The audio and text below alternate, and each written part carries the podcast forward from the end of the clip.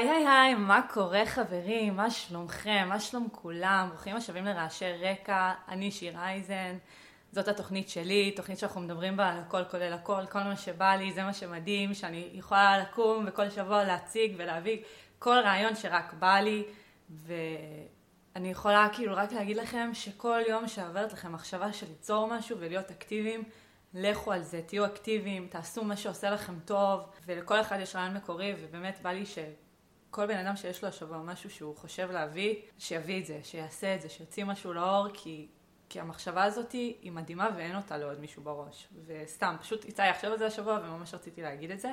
רציתי גם להגיד תודה רבה לכל מי שמשתף ומקשיב ושולח לי.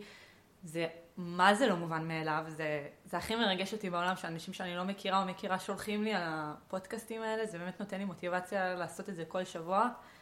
ותמשיכו להפיץ, להפיץ אהבה, לשתף, וזהו, ותודה רבה. אמ, השבוע, היום, אני מארחת אה, אורחת שהיא בחורה סופר חדה, סופר שפיצית, באמת, בחורה לעניין, אה, הדר וזנה. תגידי שלום. היי, שלום לכולם. מה שלום, שלומך, הדר, איך את? אה, אני בעיקר מתרגשת. פעם כן? ראשונה שאני עושה את זה. אה, ויאללה, בואי נתחיל. בואי תספרי לנו קצת על עצמך.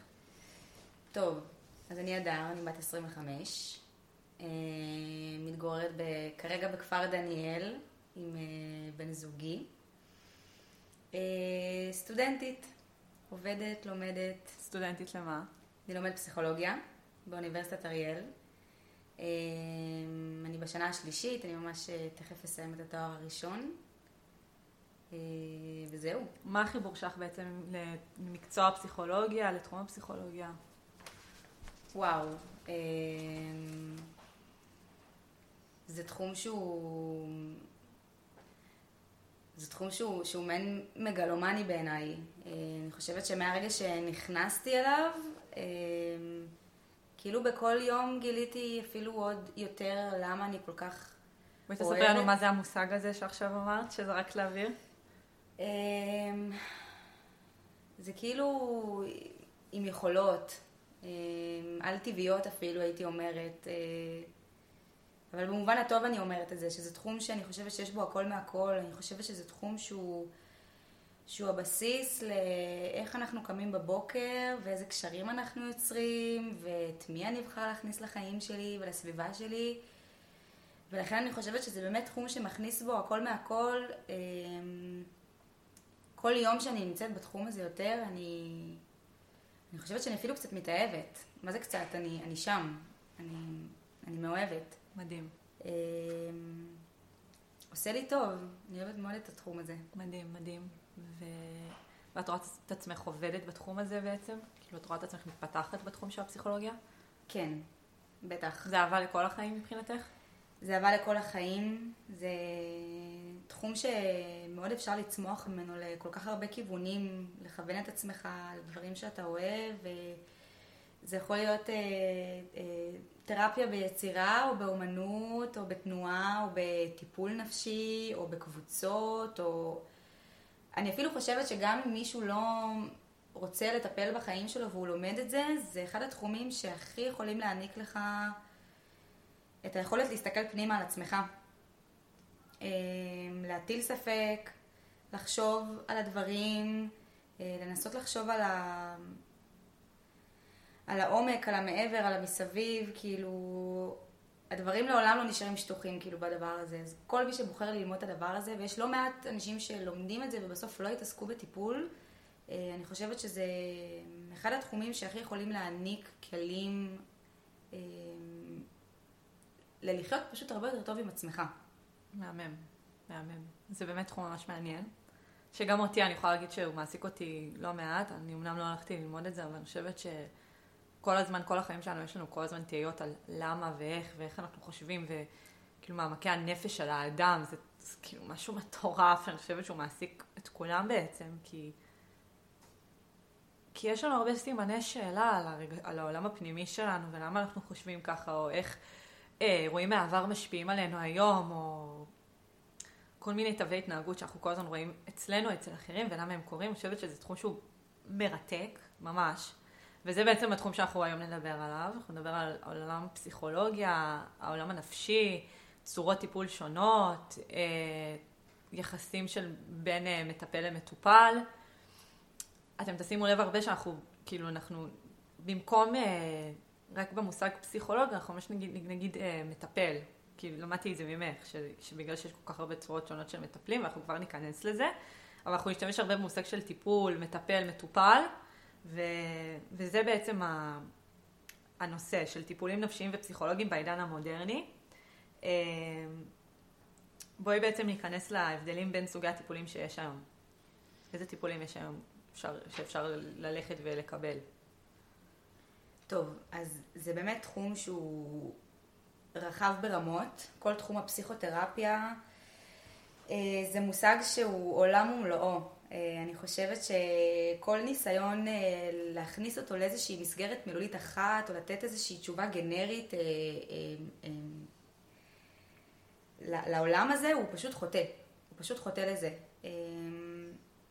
אז בעיקרון, באמת, יש את העולם הנפשי, כמו שדיברת עליו, עם ההיסטוריה ועם השנים קדימה יש הרבה יותר מודעות אה, כלפי מצוקות אישיות, אה, נפשיות, כלפי אה, זיהוי מצוקה אצל האחר, ובעצם יש היום כל מיני שיטות טיפוליות. כמובן שכל סוג טיפול הוא בעצם נגזרת של תיאוריה מסוימת. ובאמת יש, אפשר לומר שיש איזה שהם שני סוגי טיפול כרגע שהם עיקריים, אפשר לקרוא לזה. אה, אז הדגש הוא בעצם על טיפול דינמי, פסיכודינמי, שזה טיפול הקלאסי, ויש את הטיפול של ה-CBT. אה, אז אני ארחיב. בעצם טיפול דינמי הוא טיפול בגישה ששמה יותר את הדגש על העולם הלא מודע שלנו. על התכנים הלא, מודע, הלא מודעים שלנו, יש לנו את ה...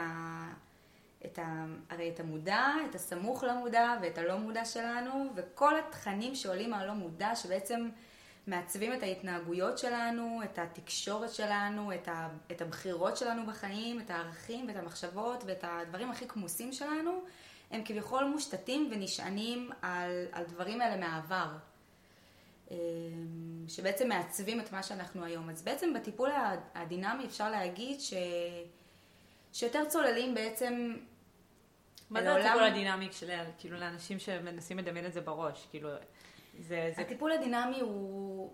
הוא, הוא בעצם הניסיון לנבור רגע בעבר. זה הפסיכולוגיה הקלאסית, הפסיכולוגיה הקלאסית שאנחנו מכירים. זה הפסיכולוגיה הקלאסית שאנחנו מכירים, עכשיו... זה הפסיכולוגיה של פרויד, הוא, הוא אבי הפסיכואנליזה. אמ, כל הרעיון של מנגנוני הגנה, אה, מושגים כמו העברה והעברה נגדית, טרנפרנס, הם, הם בעצם, הם, הם היסוד של, של הטיפול הדינמי, כלומר, איך אפשר לדמיין את זה בעצם? אתה יושב בתוך טיפול והניסיון הוא באמת לנבור בעבר ובאירועי ילדות ובתכנים שהם לאו דווקא צפים לנו ביום יום, שהם בעצם הבסיס של הבסיס לדברים שבעצם קורים לנו היום. אני יכולה לגשת לטיפול בגלל אה, שלא הולך לי במערכות יחסים, או כי אני לא מרגישה שאני מצליחה להביא את עצמי לידי ביטוי, או שיש לי מצוקה כזאת או אחרת, ובעצם הניסיון בטיפול הזה הוא לנסות לחפש על מה זה יושב. אמ, ולעומת CBT, ש-CBT זאת גישה שהיא גם יותר אמפירית, יותר מדידה ומדעית. אה, בעצם הראשי תיבות זה Cognitive Behavior Therapy, זה תרפיה התנהגותית קוגנטיבית. אה, זה טיפול שהוא יותר קצר טווח ומועד. הרעיון שלו הוא לגעת באופן סימפטומטי בכאן ועכשיו. כלומר, אם אני מרגישה איזה שהן תחושות לא נינוחות עם עצמי, ואני מגיעה לטיפול שכזה, אז הניסיון יהיה למקד את הטיפול בדבר הזה ספציפית. זה לא שאין חשיבות יותר למה היה פעם ועל מה זה יושב, או על איזה דברים לא מודעים, זה לא ש... שיש פסילה של הדבר הזה, זה פשוט לא מוקד הטיפול. אה, לרוב טיפולי CBT הם טיפולים שהם, כמו שאמרתי, הם קצרי מועד, לרוב הם יהיו בין 8 ל-10, 12 טיפולים, כי כל הרעיון הוא בעצם שכשאני מגיעה לטיפול כזה, אני רוצה לראות את התוצאות. אני רוצה לדעת שאם אני מגיעה בגלל אה, התקפי חרדה, או בגלל דברים מסוימים, משהו בטיפול של ה-CBT ייתן לי את המענה של כאן ועכשיו ואת הפרקטיקה להתמודד ביום שאחרי. כי הרבה אנשים יכולים להרגיש שהם מוחזקים בטיפול עצמו, אחת לשבוע, אחת לשבועיים, כל אחד ו... אה, וסוג הטיפול שהוא נמצא בו, אבל ההתמודדות עצמה היא בבין לבין של המפגשים, היא לא בשעה הזאת שבה אני יושבת עם המטפל שלי או המטפלת ואני מרגישה מאוד מוחזקת ומוכלת, אלא העבודה הקשה באמת היא אה, בבין לבין. ו-CBT הוא מאוד מאוד נותן את, ה, את המענה הזה, את המענה של הבין לבין כשאתה נפגש עם עצמך, את, ה, את, ה, אמ, את התרגילים בבית שאתה צריך לעשות, את, ה, את היומן מחשבות יומי, את הדברים שממש מתעדים את הדברים הקטנים שבגללם אני מרגישה כמו שאני מרגישה. אז הטיפול, ניתן לומר שהוא יותר פרקטי, יותר עובד על הכאן ועכשיו. ובאותה נשימה אני חייבת להגיד שזה לא, לא עולמות שהם מופרדים אחד מהשני. זה לא שבטיפול CBT לא, לא יהיה ניסיון לגעת בעבר בכלל, או שבטיפול דינמי לא יהיה ניסיון בכלל לפתור את הכאן ועכשיו. אבל כן אפשר להגיד שזה מוקד שהוא שונה לכל טיפול. אמ, אני חייבת לציין בתור מישהי שהיא אה, מאוד משוחדת לעולם ה-CBT, אה, גם כי זה טיפול שאני בעצמי עוברת. זה קטע, כי את עוברת טיפול CBT ואני ודינמי. נכון. כאילו אני עוברת טיפול, שתינו מטופלות אצל אה, מטפלים, פשוט בטיפול שהוא שונה. נכון. אז את, את מאוד מתחברת לעולם של ה-CBT. אני מאוד מתחברת, אני משוחדת, ואני גם רואה את עצמי משתמשת בשיטה הזאת. בעצמך, כשתהיי מקצועית. כן, אני מאוד מאוד מחוברת לרעיונים. למה, זה, למה בעינייך אה, טיפול שהוא קצר יותר, שהוא יותר מתמקד ב... אנחנו נגיד בן אדם מגיע לטיפול בחרדה, אז אם נגיד הבן אדם הזה יגיע עכשיו לטיפול דינמי, שזה הטיפול הקלאסי, הפסיכולוגי, הוא יגיע לטפל בחרדה, אז את אומרת ששם בעצם ינברו יותר בעבר וינסו לפ, לפ, כאילו להבין מה קרה בעבר, שלמה זה משפיע עכשיו היום. ואת אומרת שב-CBT ייתנו לך יותר כלים איך פשוט להתמודד עם זה כשתחווה חרדה, מה אתה צריך לעשות כדי לצאת מהחרדה, כאילו נכון. זה ההבדל בין השניים. אני, את רוצה שאני אתן דוגמה? כן, כדי, ש... דוגמה. כדי שיבינו. Um, לצורך העניין, um, לצורך העניין, יש מישהי שהיא בעצם, uh, יש לה פוביה, יש לה חרדה מגורים, מגורי כלבים, אוקיי? מענה שהיא תקבל בטיפול שהוא פסיכודינמי, פסיכואנליטי, יכול לתת באמת כל כך הרבה סיבות ללמה היא בעצם... למה זה התחיל אצלה. למה זה התחיל ולמה זה קורה. דוגמה אחת היא, זה יכול להישמע תלוש, אני לא יודעת, אבל דוגמה אחת היא שבאמת אה, יש לנו מנגנוני הגנה, אוקיי? יש לנו התקה, הכחשה, השלכה, אה, אינטלקטואליזציה, רציונליזציה, יש הרבה מאוד מנגנוני הגנה שאנחנו בעצם מבצעים בהם שימוש כדי להגן על הנפש שלנו מלהגיע למקומות שהם לא טובים עם עצמנו. ויכול מאוד להיות שדווקא מטפל פסיכודינמי יבוא ויגיד לאישה הזאת, לבחורה הזאת, את בעצם מפחדת מהגורי כלבים, כי את בעצם לא אוהבת את הילדים שלך, הקטנים. ואת בעצם מבצעת היפוך תגובה. שזה מה זה אומר? היפוך תגובה זה כשאני מרגישה משהו מסוים כלפי משהו מסוים. ואני סתם ו... משליכה את זה על משהו אחר. ואני משליכה את זה על משהו אחר ומבצעת גם תגובה שהיא בעצם הפוכה. אז, אז, אז אני בעצם משליך את הרגשות שלי מהילדים שלי על גורי כלבים כי הם מאוד מאוד מזכירים לי אותם, לצורך העניין. זה, זה יותר תשובה קלאסית שמטפל כזה ייתן. ומה ב-CBT ייתנו? ב-CBT לעומת זאת, שוב, זה לא שלא יהיה חשוב לנסות להבין מאיפה זה הגיע, אבל הנקודה היא יותר סימפטומטית, כלומר אני אגיע למטפל והיא תגיד לי, אוקיי, את מרגישה שכשאת רואה כלב את מרגישה תחושת חרדה? ואז היא תבוא ותראה לי את הגרף, גרף חרדה קלאסי. אמ, מי שיודע ומי שלא, אני אסבר את האוזן שחרדה, בהתקף חרדה, בעצם מגיעה לשיא שלה תוך עשר דקות ו... ויורדת לאחר עשרים דקות, חצי שעה. אז כשאני אגיע למטפלת כזאת, היא תבוא ותגיד לי, אדר, כשאת רואה כלב את מרגישה ככה, בואי ננסה לראות את הכלב בתמונה, זה נקרא חשיפה הדרגתית, אולי בסרטון, אולי רק ננסה לדמיין את הכלב, כל אחד לפי, לפי הקצב שהוא, שהוא, לפי מה שהוא מוכן לו, אבל היא תבוא ותגיד לי, אדר, כשאת מרגישה את התחושה הזאת, את יודעת שזה עולה תוך עשר דקות, ואם את תמתיני בסבלנות ותהיי מודעת לזה, זה גם ירד. כמו שזה עלה, ככה זה יורד. הדבר הזה נקרא פסיכואדיוקציה. זה בעצם כשהמטפל מסביר למטופל מה קורה לו בגוף. ויכול להיות שזאת הסיבה שאני באופן אישי, אני לא יודעת אם זה להגיד יותר מתחברת, אבל, אבל כן יותר מאמינה לדרך הזאת שבה כשאני יודעת מה קורה לי בגוף וכשחושפים את זה בפניי ומראים לי את זה, יכול להיות שלי להדר יותר קל להתמודד עם זה. אז המטפל הזה פשוט ייתן לי דרך פרקטית להתמודד עם ההתקפי חרדה האלה. CBT את חושבת שזה יותר אה, יעיל ואפקטיבי מטיפולים דינמיים? כאילו התוצאה היא יותר מהירה אה, כביכול? זו שאלה שהיא מאוד מכשילה, כי פסיכולוגיה זה, זה, זה מדע. זה עולם מחקרי והרבה אנשים לא מכירים את זה. אבל, אבל כן, לטיפולים הפסיכודינמיים יותר קשה אה, אה, לבוא ולהגיד זה מדעי, זה אמפירי, זה הוכח. כי כל, כמו, ש, כמו מה שאמרתי, כל מטפל יכול לפרש אחרת את, את החרדה הזאת מהכלבים. כן. לצורך העניין. אז קצת קשה יותר למדוד אותה ולהגיד זה עוזר, זה לא עוזר. Uh, כמענה לדבר הזה הגיעה הגישה של ה-CBT, שיש בעצם את הגל השני ואת הגל השלישי של הגל השלישי של CBT שמדבר על, על המיינדפולנס ועל, ועל ACT, שזה גישה של קבלה עצמית, של זה מי שאני וזה מה יש. כן. Uh, ואני חושבת שבגלל שהתחום הזה הוא הרבה יותר מדעי ואמפירי וניתן למדוד אותו, אז כן, אפשר להבין שהוא גם אולי יותר יעיל.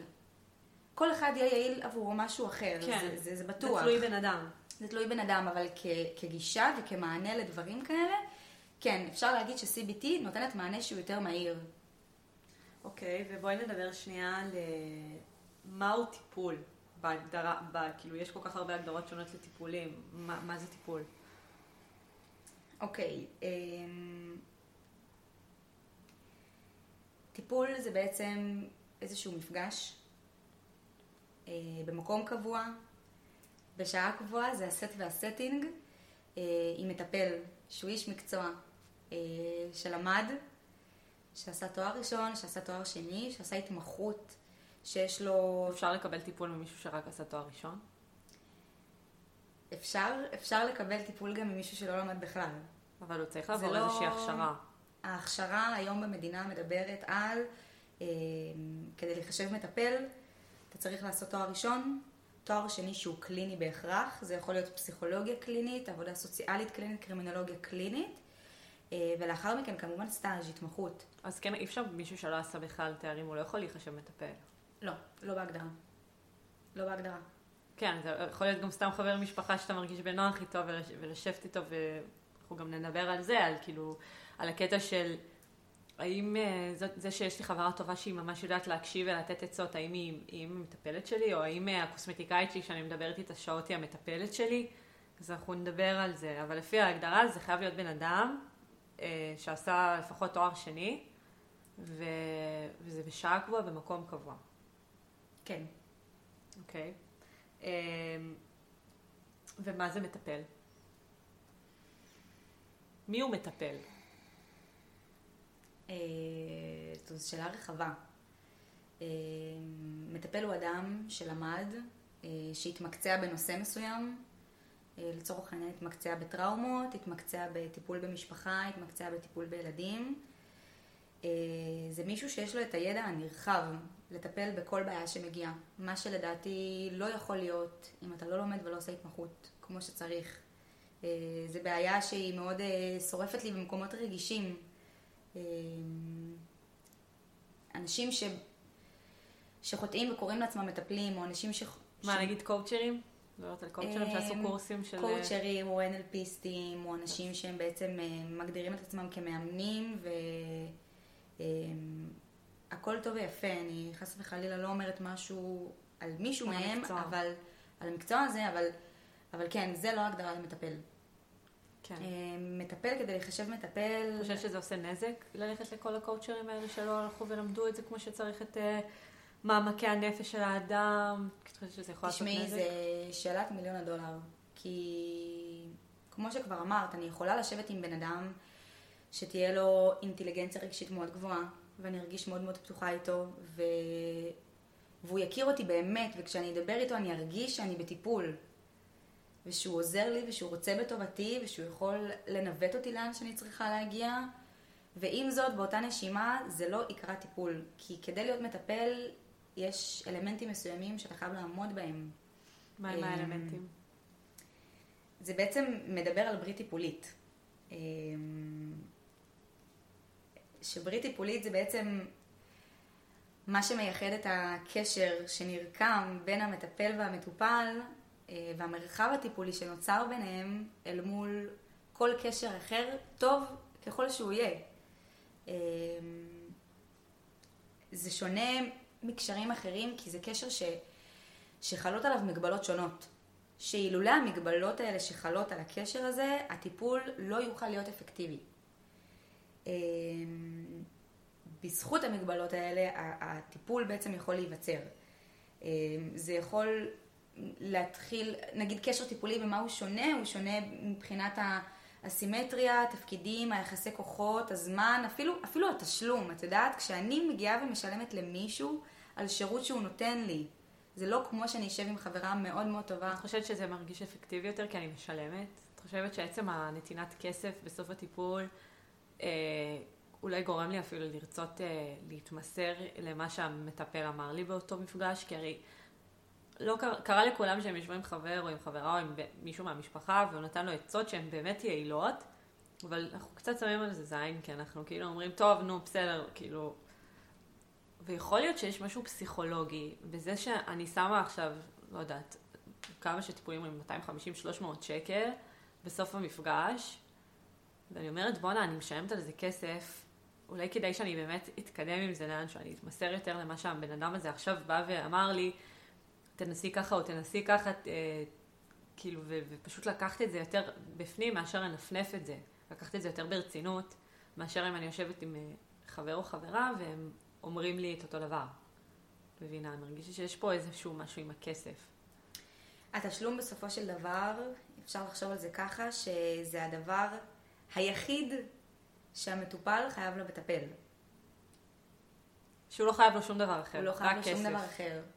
הוא לא חייב לרצות אותו, הוא לא חייב להגיע לטיפול, הוא לא חייב להגיד לו את מה שהוא רוצה לשמוע.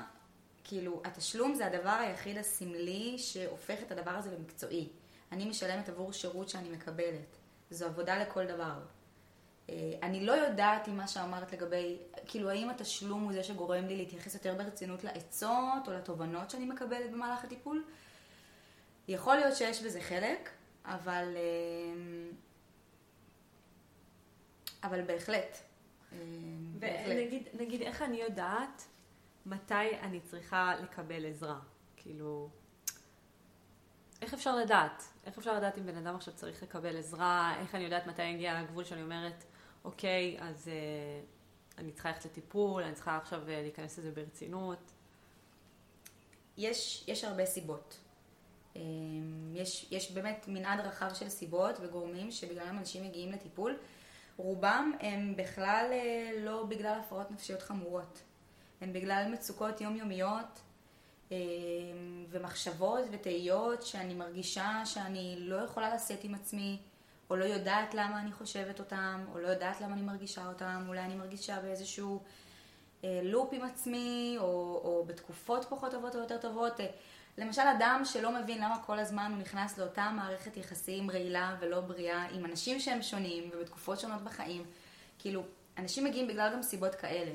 הזיהוי של המצוקה זה, זה משהו שאין עליו תשובה חד משמעית, כי יש אנשים שהם, שהם מאוד מאוד ערים לעצמם ויכולים לשים את האצבע ולהגיד, אוקיי, אני, אני במצוקה. קטנה כגדולה, כן? אבל אני במצוקה ואני מרגישה שאני רוצה לקבל עזרה מקצועית. ויש אנשים שהם, לא רק שהם לא יודעים לזהות את זה על עצמם, אני חושבת שהם אפילו לא מכירים בכלל את, ה, את התחום הזה. יש אנשים שהמושג פסיכולוגיה או טיפול הוא, הוא מושג יפה ונחמד, שמיוחס לאנשים שממש צריכים עזרה ולא יכולים בלעדיה, או אפילו בקטע כאילו סטיגמטי לצורך העניין.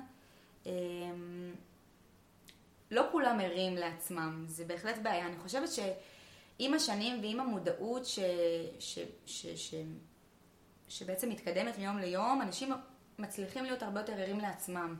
אם זה בפרסומות שאנחנו רואים בטלוויזיה, אם זה הנורמליזציה של לדבר על זה שאני הולכת לטיפול. כן. אמ, אני זוכרת. שהייתי ילדה קטנה, אני, אני כל החיים שלי בערך הייתי עוברת טיפולים. אני חושבת שהתחלתי ללכת לפסיכולוגית כשהייתי בת שש בערך, ואני באה מבית שהוא מאוד אה, פרו-טיפולים, מעודד טיפולים, כל בעיה שיש, אה, יאללה בוא נלך לפסיכולוג. אה, ומאוד התביישתי בזה כשהייתי קטנה, גם אחר כך, גם בגיל עשר שוב פעם הייתי בטיפול, ובגיל 14, וגם היום אני בטיפול. וזה משהו שאני מאוד, אני מאוד מאמינה בו, שהוא ילווה אותי כל החיים, כאילו, ויפגוש אותי כל פעם בנקודה אחרת. אני חושבת שזה, בשבילי זה משהו שהוא טוב. שכל פעם שאני נקלעת לאיזשהו בעיה ש, שאני לא מצליחה לפתור עם עצמי או עם הסובבים אותי, או שאני צריכה בן אדם אובייקטיבי שיקשיב לי, אלא לא רק מישהו מהסביבה, אה, אני מאוד מוצאת שם שזה פתרון בשבילי, הטיפולים האלה. כשהייתי קטנה מאוד התביישתי, לא הייתי מספרת, אני זוכרת שהייתי צריכה ללכת בחופש הגדול, היינו ב... בין ח' לט' הייתי גם אה, מטופלת, ו... זה היה כל התקופה הזאת שהיינו הולכים בתנועת נוער לכל מיני דברים, לקייטנות ולמחנות קיץ וכל הדברים האלה, ואני זוכרת שכל שישי היה לי טיפול. והייתי צריכה, התביישתי לספר, אז הייתי אומרת שאני צריכה ללכת לשם ואני צריכה ללכת לשם, והייתי ממציאה תירוצים. ואני זוכרת שדיברתי על זה עם, עם המטפלת שלי, עם הפסיכולוגית שלי, אז אמרתי לה, כאילו אני מרגישה שמי שצריך טיפול זה בן, בן אדם שהוא במרכאות משוגע. שזה תמיד מה שאני קיבלתי מהסביבה, מישהו שהוא משוגע במרכאות, משהו לא תקין בנפש שלו, משהו לא בסדר איתו, אז הוא ילך לטיפול. וזה עשה לי הרבה, כל הסטיגמות שיש סביב הנושא הזה של פסיכולוגיה או פסיכולוגיה, לפחות פעם, מאוד גרם לי גם uh, להודות בזה שאני צריכה טיפול בעצמי. ואז היא אמרה לי, המטפלת היא אמרה לי, uh, מה, מי צריך טיפול? רק אנשים שהם משוגעים? כאילו, מה זה משוגע גם? כאילו, היא, היא דיברה איתי על ה, הרבה על הנושא הזה, כי זה... כי היא רצתה שעצם העובדה שאני מקבלת עזרה לא יעורר אצלי חרדה. כי מה אני עושה בזה שאם אני הולכת לטיפול, עצם הטיפול מעורר אצלי חרדה, כי אני כל הזמן מסתירה אותו מאנשים שסובבים סובבים, סובבים אותי, ואני גם מלכת עצמי על זה שאני בכלל צריכה טיפול. אז היא בעצם בכלל ניסתה לשחרר אצלי את כל הקטע הזה שהטיפול עצמו הוא הוא בסדר, והרבה אנשים הם מקבלים טיפול. כאילו, היא עשתה לי את הנורמליזציה הזאת בראש, היא אמרה לי, תלכי לאינטרנט ותרשמי, כאילו, תראי כמה אחוזים של אנשים מטופלים היום, ואז כשקראתי את זה, הרגשתי הרבה יותר טוב לגבי עצמי. זה היה פתאום כזה, אה, אוקיי, טוב, אז אני, אני בסדר. פשוט אנשים לא מדברים על זה, אבל אני בסדר. משהו, אני לא לא בסדר בראש, או לא בסדר בנפש. וזה... אני חושבת שזה ממש אה, עוול גדול שנעשה, אז, או שעדיין קורה, שאנחנו לא מברכים על זה שאנשים מטופלים, שהרבה פעמים אנשים, שזה הרבה סטיגמות מסביב לנושא של טיפול הנפש, ולא, הרבה הרבה אנשים לא רואים את החשיבות של זה. שוב, זה נהיה יותר ויותר במודעות ובמודה היום לקבל טיפולים, אבל זה עדיין בתהליכים, אני עדיין לא חושבת שזה במקום המושלם של זה, מבינה? אני מבינה. אני אני כן מסכימה שאנחנו בדרך לשם, אמ, אבל, אבל יש עוד כמה משוכות שצריך לעבור. ובואי שנייה נתעכב על מה שאמרת מקודם, על כל ה, על ההגדרות של הטיפולים. אז את אמרת ש, שזה גם התשלום בסוף. ואיזה עוד מושגים אמרת שם? אמ, נגיד לצורך העניין פרויד מדבר על אה, שלושה אה, כללים, אלמנטים שהם הכרחיים לברית הטיפולית. אני רגע אקח צעד אחורה ואגיד שהברית הטיפולית היא... מהי ברית טיפולית? אוקיי. הברית הטיפולית היא הקשר שנוצר בין המטפל למטופל במרחב הטיפולי, שהוא קשר ששייך רק להם ולא לאף אחד אחר. זה קשר שנוצר בין שני אנשים. שהוא רק שלהם, רק שלהם. שלהם. כן. כן. אה, שזה מה שמייחד את זה מכל קשר אחר רגיל, מה כן. שאמרנו. אה, ובעצם יש שיגידו שהברית הטיפולית היא, היא הכרחית, היא לא מספיקה, אבל היא בהחלט הכרחית. אה, נגיד, אם אני צריכה להגיד רגע שנייה להוריד את זה מהסגנון שהעלית את זה, זה עצם הביטחון אחד בשני, לא, לסמוך אחד על השני. שאני מרגישה כן. בטוח כן. ב... כן. בסביבה איתך, עם המטפל. הברית הטיפולית היא בעצם ההסכם הלא כתוב, הלא שיש כתוב. בין המטפל למטופל לגבי מטרות הטיפול, לגבי ה- ה- המשימות שצריך לעשות כדי להגיע לשם, לגבי ה... ה- ה- יש, זה, זה מורכב מאלמנטים רגשיים וקוגנטיביים, אה, שבעצם מנסים לייצר איזושהי אה, ראייה אחת משותפת למטפל ולמטופל, אה, לגבי, לגבי המשך הטיפול, לגבי ההמשך. אז בעצם כשפרויד מדבר על הברית הטיפולית, הוא מדבר על שלושה דברים שאמורים להיות למטפל, שאין אותם לאף אחד אחר בכל שיח אחר. אה, זה בעצם אנונימיות, ניטרליות והינזרות. אנונימיות מדברת על זה שהמטפל צריך לקבל על עצמו את העמדה הזו של האנונימיות. שהוא לא, שאי אפשר לדבר עליו, שאני לא אמורה לדעת עליו פרטים. אתה אמור להשאיר מחוץ לחדר הטיפולים את, ה, את הדעה האישית שלי, את הערכים האישיים שלי, את, ה, את, ה, גם את החיים ההיסטוריה, את החיים האישיים שלי גם באיזשהו מקום, כן, כי הם לא רלוונטיים למרחב הטיפולי הזה. אני, אה, אני שנייה רק רוצה לתת נקודה. אני, כשאני התחלתי את הטיפול האחרון שלי עם המטפל הנוכחי שלי, אז כשאני באתי אליו, אז אני, אני התחלתי את הטיפול, ועכשיו אני, כמו שאני אמרתי, אני עברתי מלא סוגים של טיפולים שונים, אבל כל פעם זה מוזר לי שכשאני באה, ואני רגילה לנהל דו-שיח עם בן אדם, אני רגילה גם לה- להכיר את הצד השני. ואני באתי אליו ואני אמרתי לו, רגע, ממש בטיפול הראשון, ואמרתי לו, אפשר לשמוע עליך קצת, ככה עשיתי אפשר לשמוע עליך קצת, אתה נשוי, יש לך ילדים, הוא עשה, מה זה רלוונטי? כאילו, פשוט אמר לי, למה זה משנה משהו? זה יגרום לך להרגיש בנוח יותר, אם אני נשוי, אם יש לי ילדים, כמה ילדים יש לי, אם אני גרוש, אם אני... הוא אמר, זה לא משנה, אנחנו, הוא אמר, אנחנו לא נדבר עליי. וזה גרם לי למין כזה, מה, מה הקטע שלו? כאילו, זה, זה, עצבן, זה אפילו לא עצבן אותי, זה הרגיש לי לא מנומס. הרעיון הוא לא לגרום לך להרגיש לא בנוח על זה ששאלת את השאלות. הרעיון הוא לגרום לך אפילו לנסות להבין למה זה מעניין אותך. נכון, זה מה שהוא אמר. למה, הוא למה, שאל, הוא שאל למה אותי, זה רלוונטי הוא- להמשך הטיפול לדעת אם הוא נשוי או לא, אם יש לו ילדים? כאילו זה הדברים שעליהם פרויד מדבר בעצם, שצריכים להישאר מחוץ לחדר הטיפולים.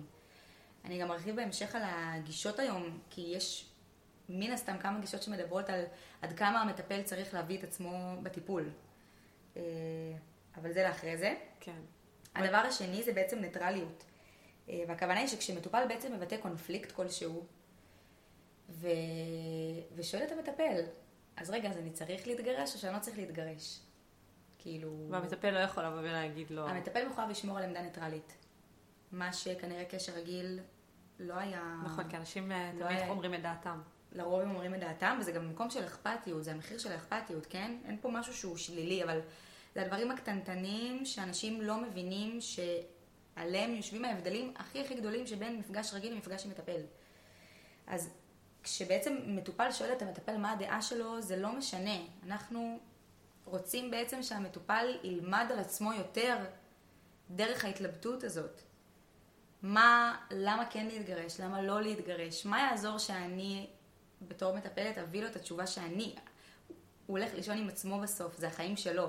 לי זה משנה האם הוא יתגרש מ- מ- מהבן זוג שלו או לא. יכול להיות. יכול להיות, ש... יכול להיות שהמטפל כן מרגיש אה, בצורה מסוימת לגבי הנישואים של המטפל, המטופל שלו, אבל הוא לא יכול, הוא לא יכול להגיד.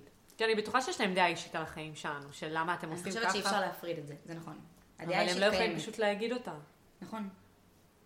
אבל בכל מקרה זה לא שימושי, לא לטיפול, זה לא יעיל להגיד לו מה לעשות, זה העמדה של הניטרליות. כי זה לא מייעץ. זה לא מייעץ. אה, הדבר השלישי שהוא מאוד מאוד מעניין נקרא הינזרות, שבעצם מושג שבא להצביע על זה שבטיפול אמורה להיות מידה מסוימת של תסכול. כלומר, יש הרבה דברים שהם יכולים לעלות בפנטזיה ובדמיון, אבל הם לא למימוש. מה זאת אומרת? כלומר, הם יהיו רק דברים שנדבר עליהם.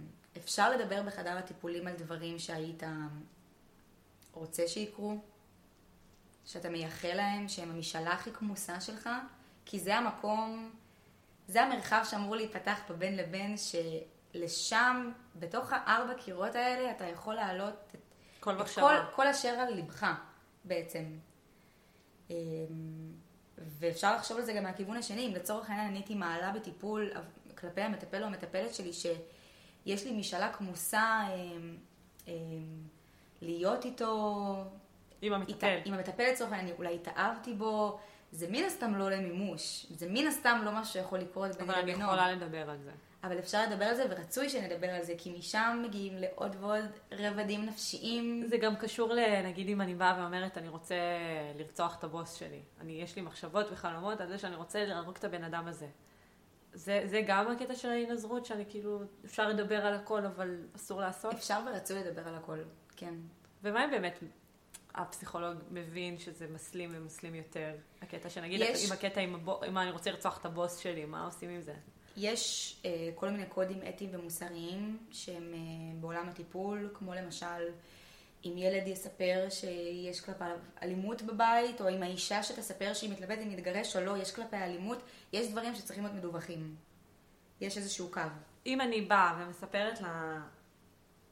למטפל שלי שעשיתי פשע, הוא ידווח עליי למשטרה? הוא, זה- מדו... הוא, מחויב, הוא מחויב לדווח על זה זה למשטרה? מאוד מאוד מאוד מאוד תלוי. זה מאוד מאוד מאוד תלוי. במה זה תלוי? איזה פשע? אני חושבת ש... אני לא יודעת אם אני יודעת לענות על זה עד הסוף. אה, זו שאלה מאוד מאוד טובה, אבל אה, קודם כל כן, אני חושבת שזה תלוי פשע אם גנבתי מסטיק או גנבתי משהו אחר, או אם רצחתי בן אדם? או אם רצחתי בן אדם. אה, הרעיון של המטפל הוא בעצם לנסות לתת מענה לדברים האלה. כאילו, אם אני... אה, יש מטופל שמספר לי על המשאלות הכי כמוסות שלו, אה, לצורך העניין, אה, הוא הסתכל על ילדים בצורה מינית. פדופיל. אבל, אבל הוא לא עשה כלום. כן, אבל הוא רק הסתכל עליהם. פדופיליות. אז אני כמטפלת צריכה לדעת לזהות מתי זה נשאר בגדר מחשבה ומתי יש לזה כוונה למעשה. ושם לנסות להבין לאן אני שולחת אותו, איזה מענה אני נותנת לו, האם אני יכולה לתת את המענה הזה, האם הוא צריך עזרה שהיא חיצונית שאני לא יכולה להעניק לו. אמ, אבל כן, זה, זה, זה תחום שהוא, שהוא קצת בעייתי, כי בא לפתוח פה עוד איזשהו, איזשהו משהו ולהגיד ש... מתוך הברית הטיפולית והאמון החזק הזה שנוצר בין המטפל למטופל, לפעמים זה יכול אפילו לתעתע בך האם, האם להעביר את זה הלאה או לא, האם זה יפגע בקשר הטיפולי. אני יכולה לתת דוגמה אה, מהחיים האישיים שלי, שהיא אולי קטנה, אבל היא, היא קצת יכולה לנסות להעביר את הקונפליקט הזה שאתה יכול להיות מצוי בו. אה, אני מתנדבת כרגע בגאה, אה, כחלק מההתנסות הטיפולית שלי הקלינית בלימודים. אה, ואני נמצאת במחלקת מבוגרים סגורה. גאה זה בית חולים לפגועי נפש, מתמודדי נפש. יש שם כמה מחלקות, פתוחות, סגורות, ילדים. אה, ואני יכולה להגיד שלמחלקה הסגורה אסור להכניס אש. הם מעשנים בחצר, יש להם את הקופסה הזאת, כמו בנתב"ג פעם, שהם יכולים להכניס את הסיגריה ולהדליק, אבל אסור להם להחזיק מצתים. אפשר גם להבין למה. כן. אובדנות, אה, חוסר שיפוט. אה, אנשים שאוהבים אה, פרומנים, אנשים שאוהבים להדליק שריפות. לצורך העניין כן. גם, אנשים שבאופן כללי הכושר השיפוט שלהם הוא לא, הוא לא תקין כרגע. ושבוע שעבר קיבלתי מטופלת חדשה, בין היתר היא אובדנית, והיא הראתה לי שהיא מוציאה מצית מה, מהחולצה שלה, מהחזייה שלה. ואמרתי לה, זה לא, זה לא אמור להיות פה, את יודעת, זה לא בסדר. אז כן. היא אומרת, כן, אבל מאשרים לי. מאפשרים לי את זה ומאשרים לי ו- ו- ואני יכולה. כמובן שהיא לא יכולה, כן? אמ, לא, לא חשבתי פעמיים אם להעביר את זה הלאה או לא. זה ברור שאני צריכה להעביר את זה הלאה. גם מבחינת אחריות, האם אני רוצה לגלות שמחר בבוקר המחלקה נשרפה, או שקרה משהו, גם אם זה בסצנריו הכי גרוע שיכול להיות, אבל זה לא משהו שהייתי רוצה לקחת עליו אחריות. כן. ויותר מזה, יש חוקים. חוקים צריך לעמוד. הם משרתים איזשהו משהו מסוים.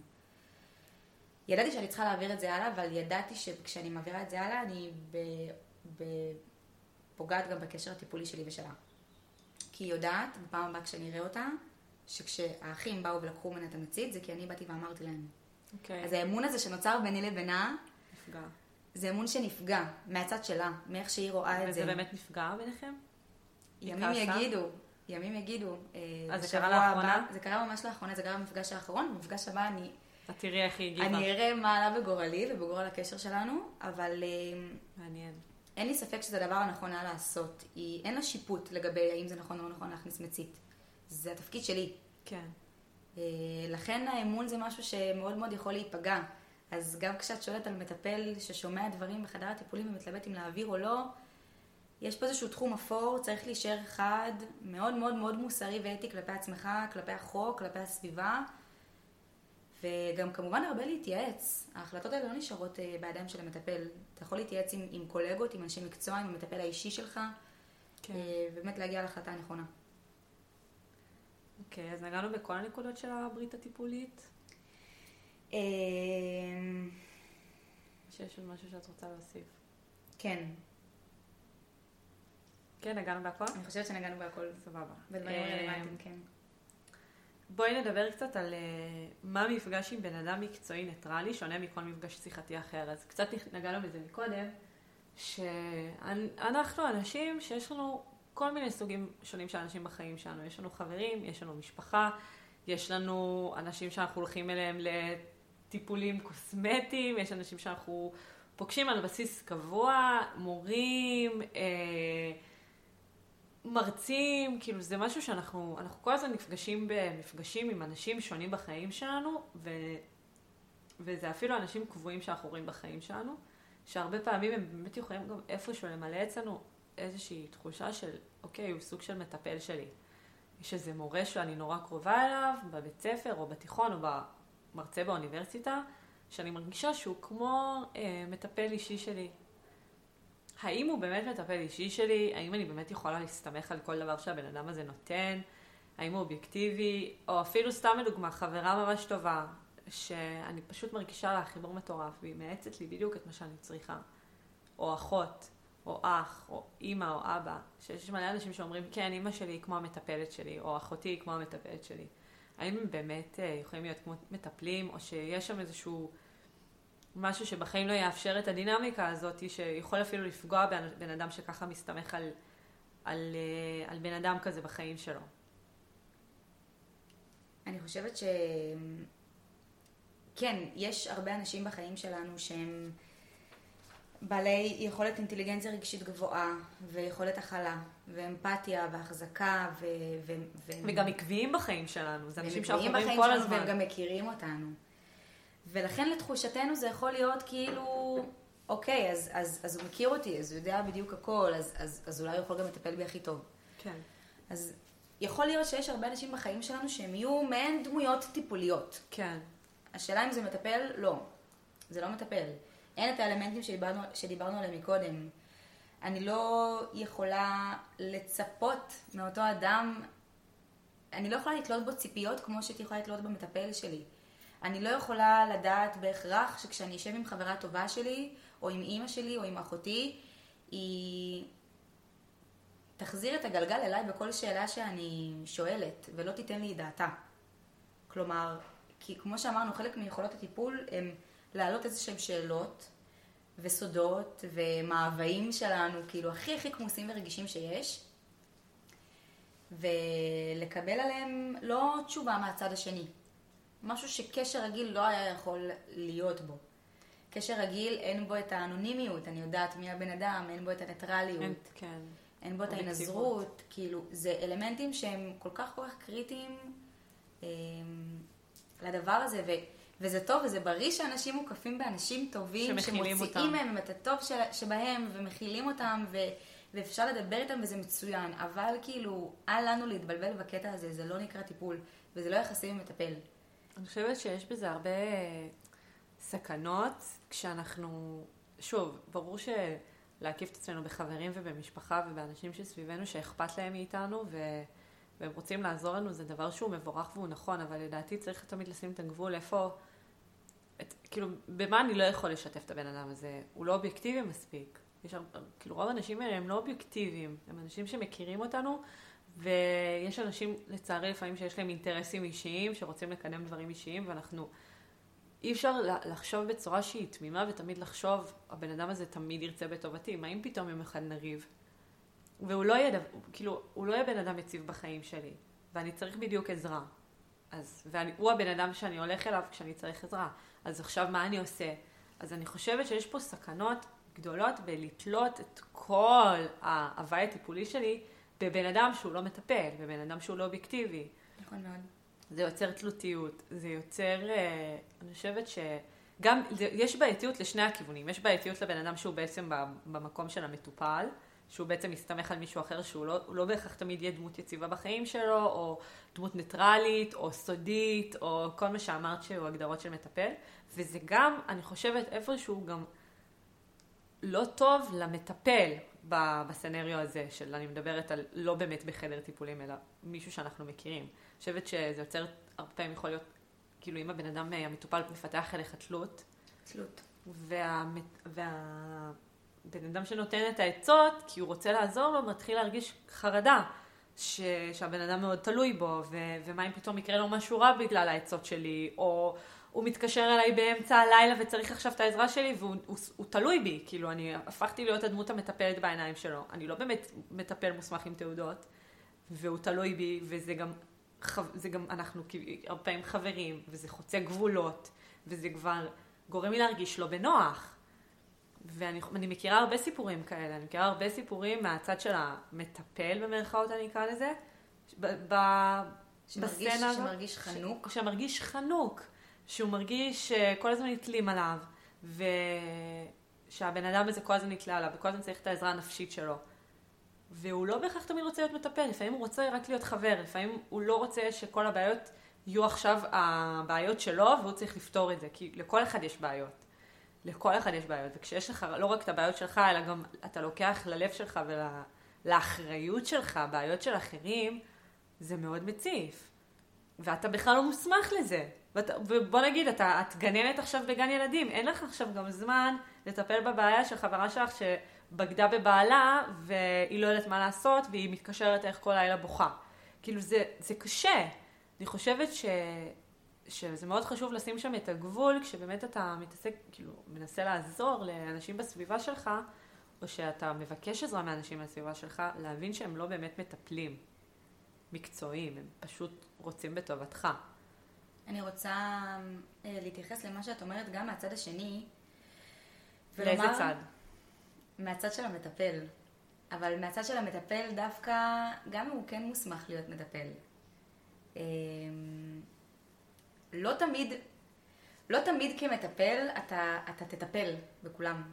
אה, זה משהו שגם דיברנו עליו בלימודים שלי, אה, שממש אהבתי שדיברנו על זה, וגם משהו שיצא לי לחוות בבית, אה, שכשאתה לומד את זה, ואדרבה, כשתתעסק בזה בעתיד, יש איזושהי ציפייה תמידית ממך להיות תמיד בסדר. להיות תמיד הצד המבין, המכיל, המטפל, המקשיב. עכשיו, כשאני יושבת עם מטפל בחדר טיפולים, יש איזשהו ביטול סובייקט מאוד מאוד אה, ברור לעין. המטפל הוא כביכול כלום ושום דבר. אין לו בעיות בחדר הטיפולים. כביכול. כן. הבע... המקום של הבעיות שלו זה לא שם. אה, והדבר הזה שעושים כשתולים בבן אדם שהוא כן מטפל, תקווה ו... ו... וציפייה להתנהג ולנהוג כמו מטפל בחיים האישיים, זה פשוט חטא. כי לצורך העניין, מדוגמה שאני יכולה להגיד מהבית, שאני לא בדיוק זוכרת איך זה היה ומה היה, אבל היה איזשהו ויכוח בבית שלי פעם אחת, ואבא שלי אמר לי, אבל אדר, את רוצה להיות מטפלת, לא? אז תתנהגי כמו מטפלת, כאילו, ת... למה את לא מקשיבה או מכילה או... ואני אומרת לעצמי בראש באותו רגע, אבל רגע, אני לא מטפלת. לא של אבא שלי, לא של אימא שלי, לא של אחותי, לא של הבן זוג שלי, וגם לא של חברים וחברות שלי. כשאני בעתיד שלי אהיה מטפלת ואשב בחדר הטיפולים, זאת תהיה העבודה שלי, זאת הבחירה שלי, אני אקבל כסף על טיפול, אני לא יכולה לנהוג כמטפלת ביום יום שלי. תחשבי כמה אה, רקוב בבס... בבסיס זה לדעת שכשאני יושבת עם חברה שלי, בדיוק כמו שאמרנו רק לצד השני, כאילו, אני לא רוצה להיות תמיד בעמדה הניטרלית והמתנזרת והאנונימית, אני רוצה רגע להיות עם חברה שלי. רוצה להגיד לה, כן, איזה מניאק ובן זונה הבן אדם הזה. רוצה להגיד, הוא לא בשבילך, הוא כן בשבילך, הוא רוצה להביע את דעתי. זה ההפך מעמדה טיפולית. אני לא יכולה להיות מטפלת של כולם, ואני גם לא רוצה להיות, או אני או כל אחד אחר, כן? זה לא עמדה שנוח להיות בה, כי בסופו של דבר, קל לאנשים לראות כמקשה אחת בן אדם שהוא מטפל. אם הוא מטפל בקליניקה בחדר הטיפולים, הוא גם מטפל ביום-יום, הוא גם מטפל של המשפחה שלו ושל הילדים שלו, ולא ככה דבר. אה, צריך לעשות הפרדה.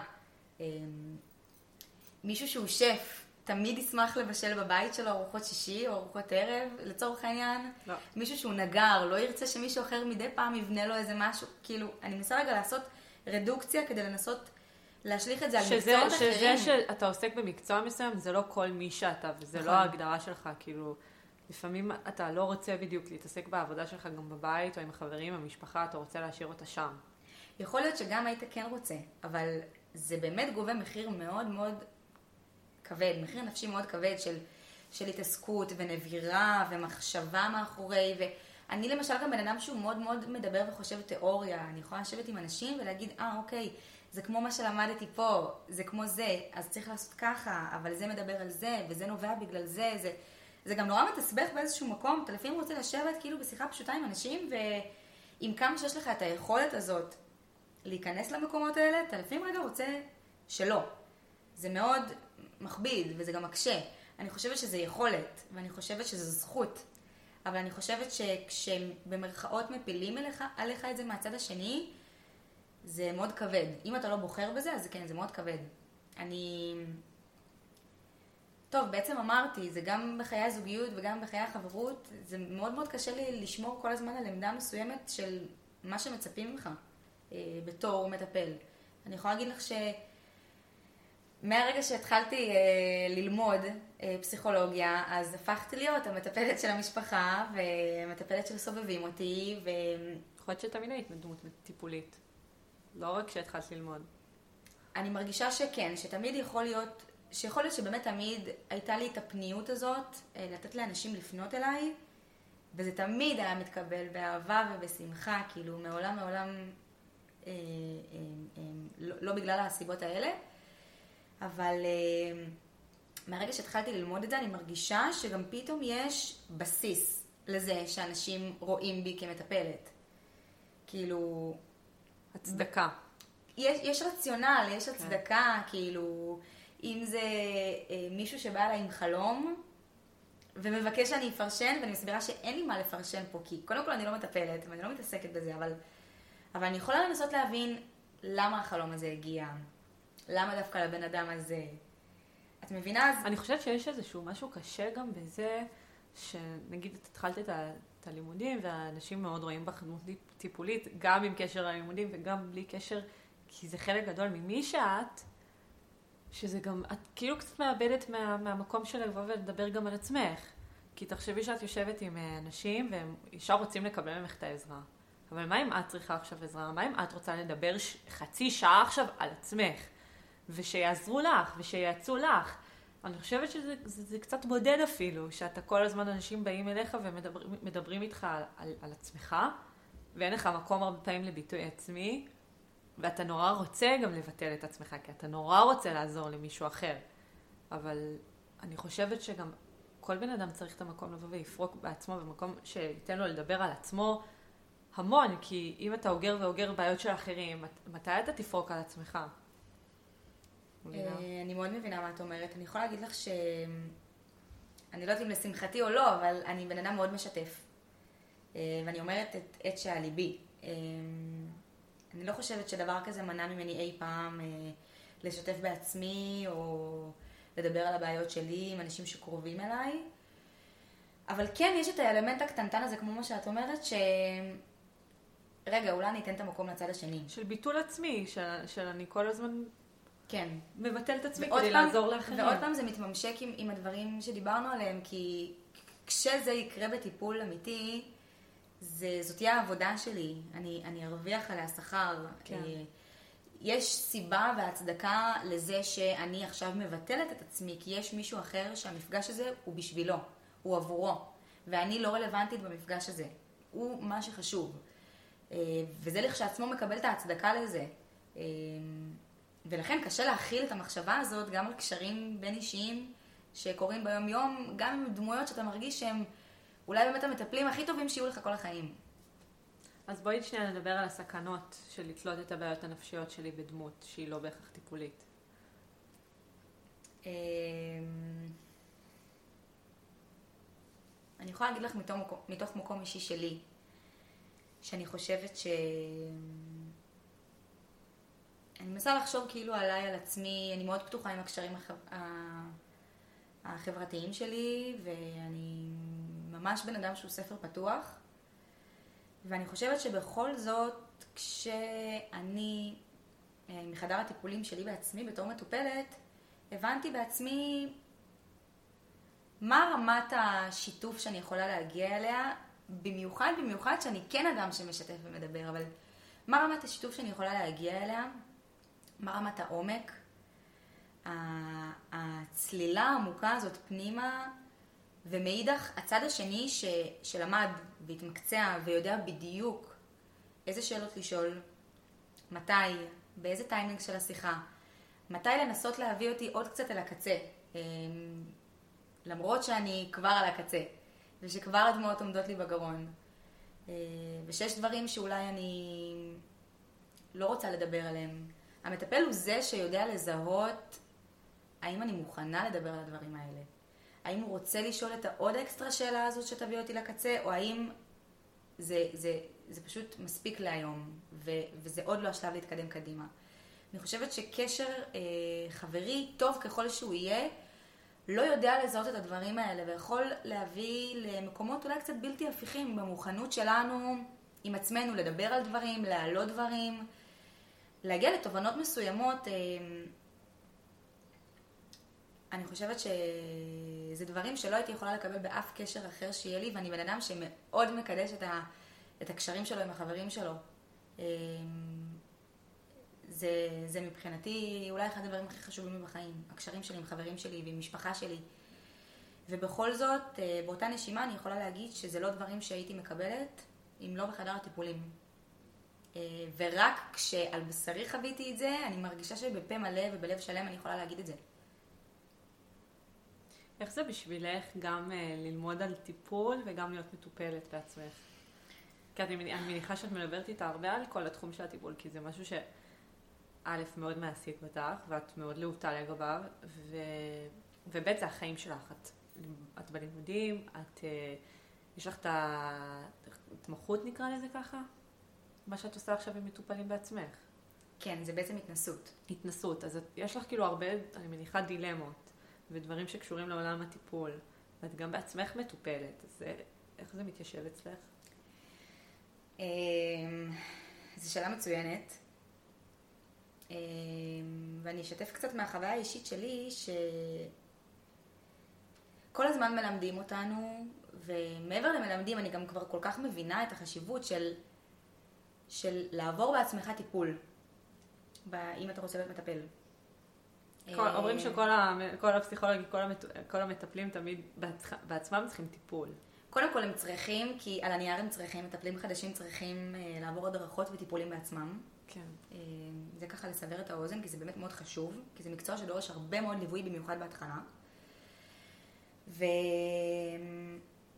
וגם כן, זה המקום שלהם, שלהם להוציא את הדברים האלה בעצמם, בחדר הטיפולים שלהם. אה, זה קצת קשה זה קצת קשה לחשוב על מישהו שמכיל ומכיל ומכיל ומכיל, ואין לו בעצמו למי לפרוק. אין לו הכלה. אין לו הכלה בעצמו. הוא גם לא יכול לדבר, הוא, יכול, הוא לא יכול לדבר על הבעיות, שנגיד יש לו בעיות עם uh, מטופלים, הוא לא יכול לדבר על זה עם, עם אנשי הבית. לא, נכון? זה חיסיון. הוא יכול לדבר על זה עם המטפל שלו? הוא יכול לדבר עם המטפל, הוא יכול לדבר עליהם ב... בגלל שחיסיון ועוד חיסיון, אז זה כאילו, זה, זה לגיטימי לבוא ולדבר עם, אם יש לי חיסיון עם המטופלים שלי, אני יכולה לבוא ולדבר על זה עם המטפל שלי, וזה אותו לך, רמת חיסיון. אני אעשה לך סדר. כשאני אה, מטפלת מתחילה, אני מחויבת ללכת ל... אה, אני לא יודעת אם להגיד את המילה מחויבת, אבל אני צריכה ללכת לטיפול בעצמי ואני צריכה ללכת להדרכה. בטיפול בעצמי זה המקום שלי לפרוק את שעל ליבי. לשבת רגע בכיסא של המטופלת ו- ולדבר את מה שאני מרגישה. זה יכול להיות, זה יכול להיות להגיד שקשה לי עם המטופלים המסוימים האלה ו- ושאני מרגישה ככה וככה וככה וככה. לעומת זאת, בהדרכה זה המקום להביא את השאלות שבאמת עולות מהטיפול. אם מטופל כזה וכזה, הוא אומר ככה וככה, ואני צריכה לדעת איך אני ממשיכה איתו הלאה. זה כן המקום ל... לבטל את החיסיון, או לא יודעת איך לקרוא לזה, אבל כן, זה המקום לבוא ולהתייעץ רגע עם קולגות ולדבר. תמיד שומרים על כבוד, לא אומרים את שם המטופל ופרטים מזהים, זה תמיד, אבל אה, זה בעצם המקום. זה לא, זה לא כי חיסיון וחיסיון מתנגש. זה כי זה באמת, זה באמת המקום שלי כדי להיות מטפלת יותר טובה עבור המטופלים שלי. כאילו, איפה המקום שלי ללמוד על עצמי יותר, על איך אני כמטפלת, איך אני יכולה להיות מטפלת יותר טובה, איך אני יכולה לתת את המענה הכי טוב ומדויק למטופלים שלי, כאילו, זה מחייב גם איזושהי עבודה עצמית. ברור. אז אני באמת יכולה להגיד שמהחוויה האישית שלי, כשהתחלתי ללמוד את ה... כשהתחלתי ללמוד בתואר, אז התחלתי להרגיש איזה שהן מצוקות שלי עם עצמי. ו... ורציתי רציתי לגשת לטיפול, רציתי להתחיל טיפול פעם ראשונה בחיים שלי. וקצת דחיתי את זה, וזה קצת נוגד את עצמי, מי שמכיר אותי יודע שאני לא בן אדם דחיין. אה, כשיש משהו שאני רוצה, אני עושה אותו. אני עושה אותו גם באמצע הלילה אם צריך. אה, ופתאום הרגשתי שאני... אני אומרת לעצמי, מה, אני... אני אלך, אני אלך למטפלת, אני, אני, היא תשאל אותי שאלות ואני אדע לאן היא מכוונת, כאילו, אני, אני, אני ארגיש כאילו אני יודעת לאן המים זורמים, וזו תחושה שמפריעה לי, וזה לא ממקום של יהירות, אה, זה ממקום של, אני כבר לומדת את זה, יש לי כבר מושג, זה נכון שאני עדיין לא מקצועית בדבר הזה, ויש לי עוד הרבה הרבה הרבה דרך, אבל יש לי כבר את המושג הראשוני הזה, ו, ואני אומרת לעצמי, אני אשב מולה והיא תשאל אותי שאלות ואני אני אדע לא, לאיזה כיוון היא הולכת, זה מרגיש לי כאילו זה, כאילו זה משחק מכור מראש. אמ, וכשחיפשתי את המטפלת המתאימה עבורי, זה הדבר הראשון שאמרתי בטלפון, שאני מפחדת מהתסמונת הזאת של הסטודנט. התסמונת הזאת של אני יודעת הכל, אני מטפלת בעצמי, אני יודעת לאיזה כיוון את הולכת בטיפול, היא תשאל אותי שאלה כזאת, אני אבין על מה זה יושב, כאילו זה מקום נורא בעייתי לעמוד בו. ואני חושבת שעצם זה שפתחתי זה איתה, אה, בפעמים הראשונות, ודיברנו על הדברים האלה, זה פתח בפניי עולם שלם של אני יושבת ואני מורידה רגל מהגז ואני משחררת את כל המעצורים והמחסומים שלי, אני מורידה את כל ההגנות שלי ואני מתמסרת לדבר הזה. גם אם אני יודעת לאיזה כיוון היא הולכת וגם אם אני לא יודעת לאיזה כיוון היא הולכת, אני פה ואני מנצלת את המפגשים האלה כדי להוציא את הטוב מהם. אז אני חושבת שכל אחד שמרגיש איזושהי מצוקה שנמצאת אצלו בראש, כלפי אם זה לגשת לטיפול בכלל, או אם זה מצוקה שאתה מתחיל להרגיש שהיא צפה במהלך טיפול עם מישהו, הדבר הנכון ביותר ויותר לעשות זה פשוט להעלות את זה בחדר הטיפולים בין ארבע הקירות האלה, שתמיד אומרים שבין הארבע קירות האלה יכולים להכיל הכל. הם יכולים להכיל בכי, צחוק, תסכול, עצבים, קרייסס, סיפורים כאילו, קשים. הכל מהכל, הקירות האלה לא יתמוטטו.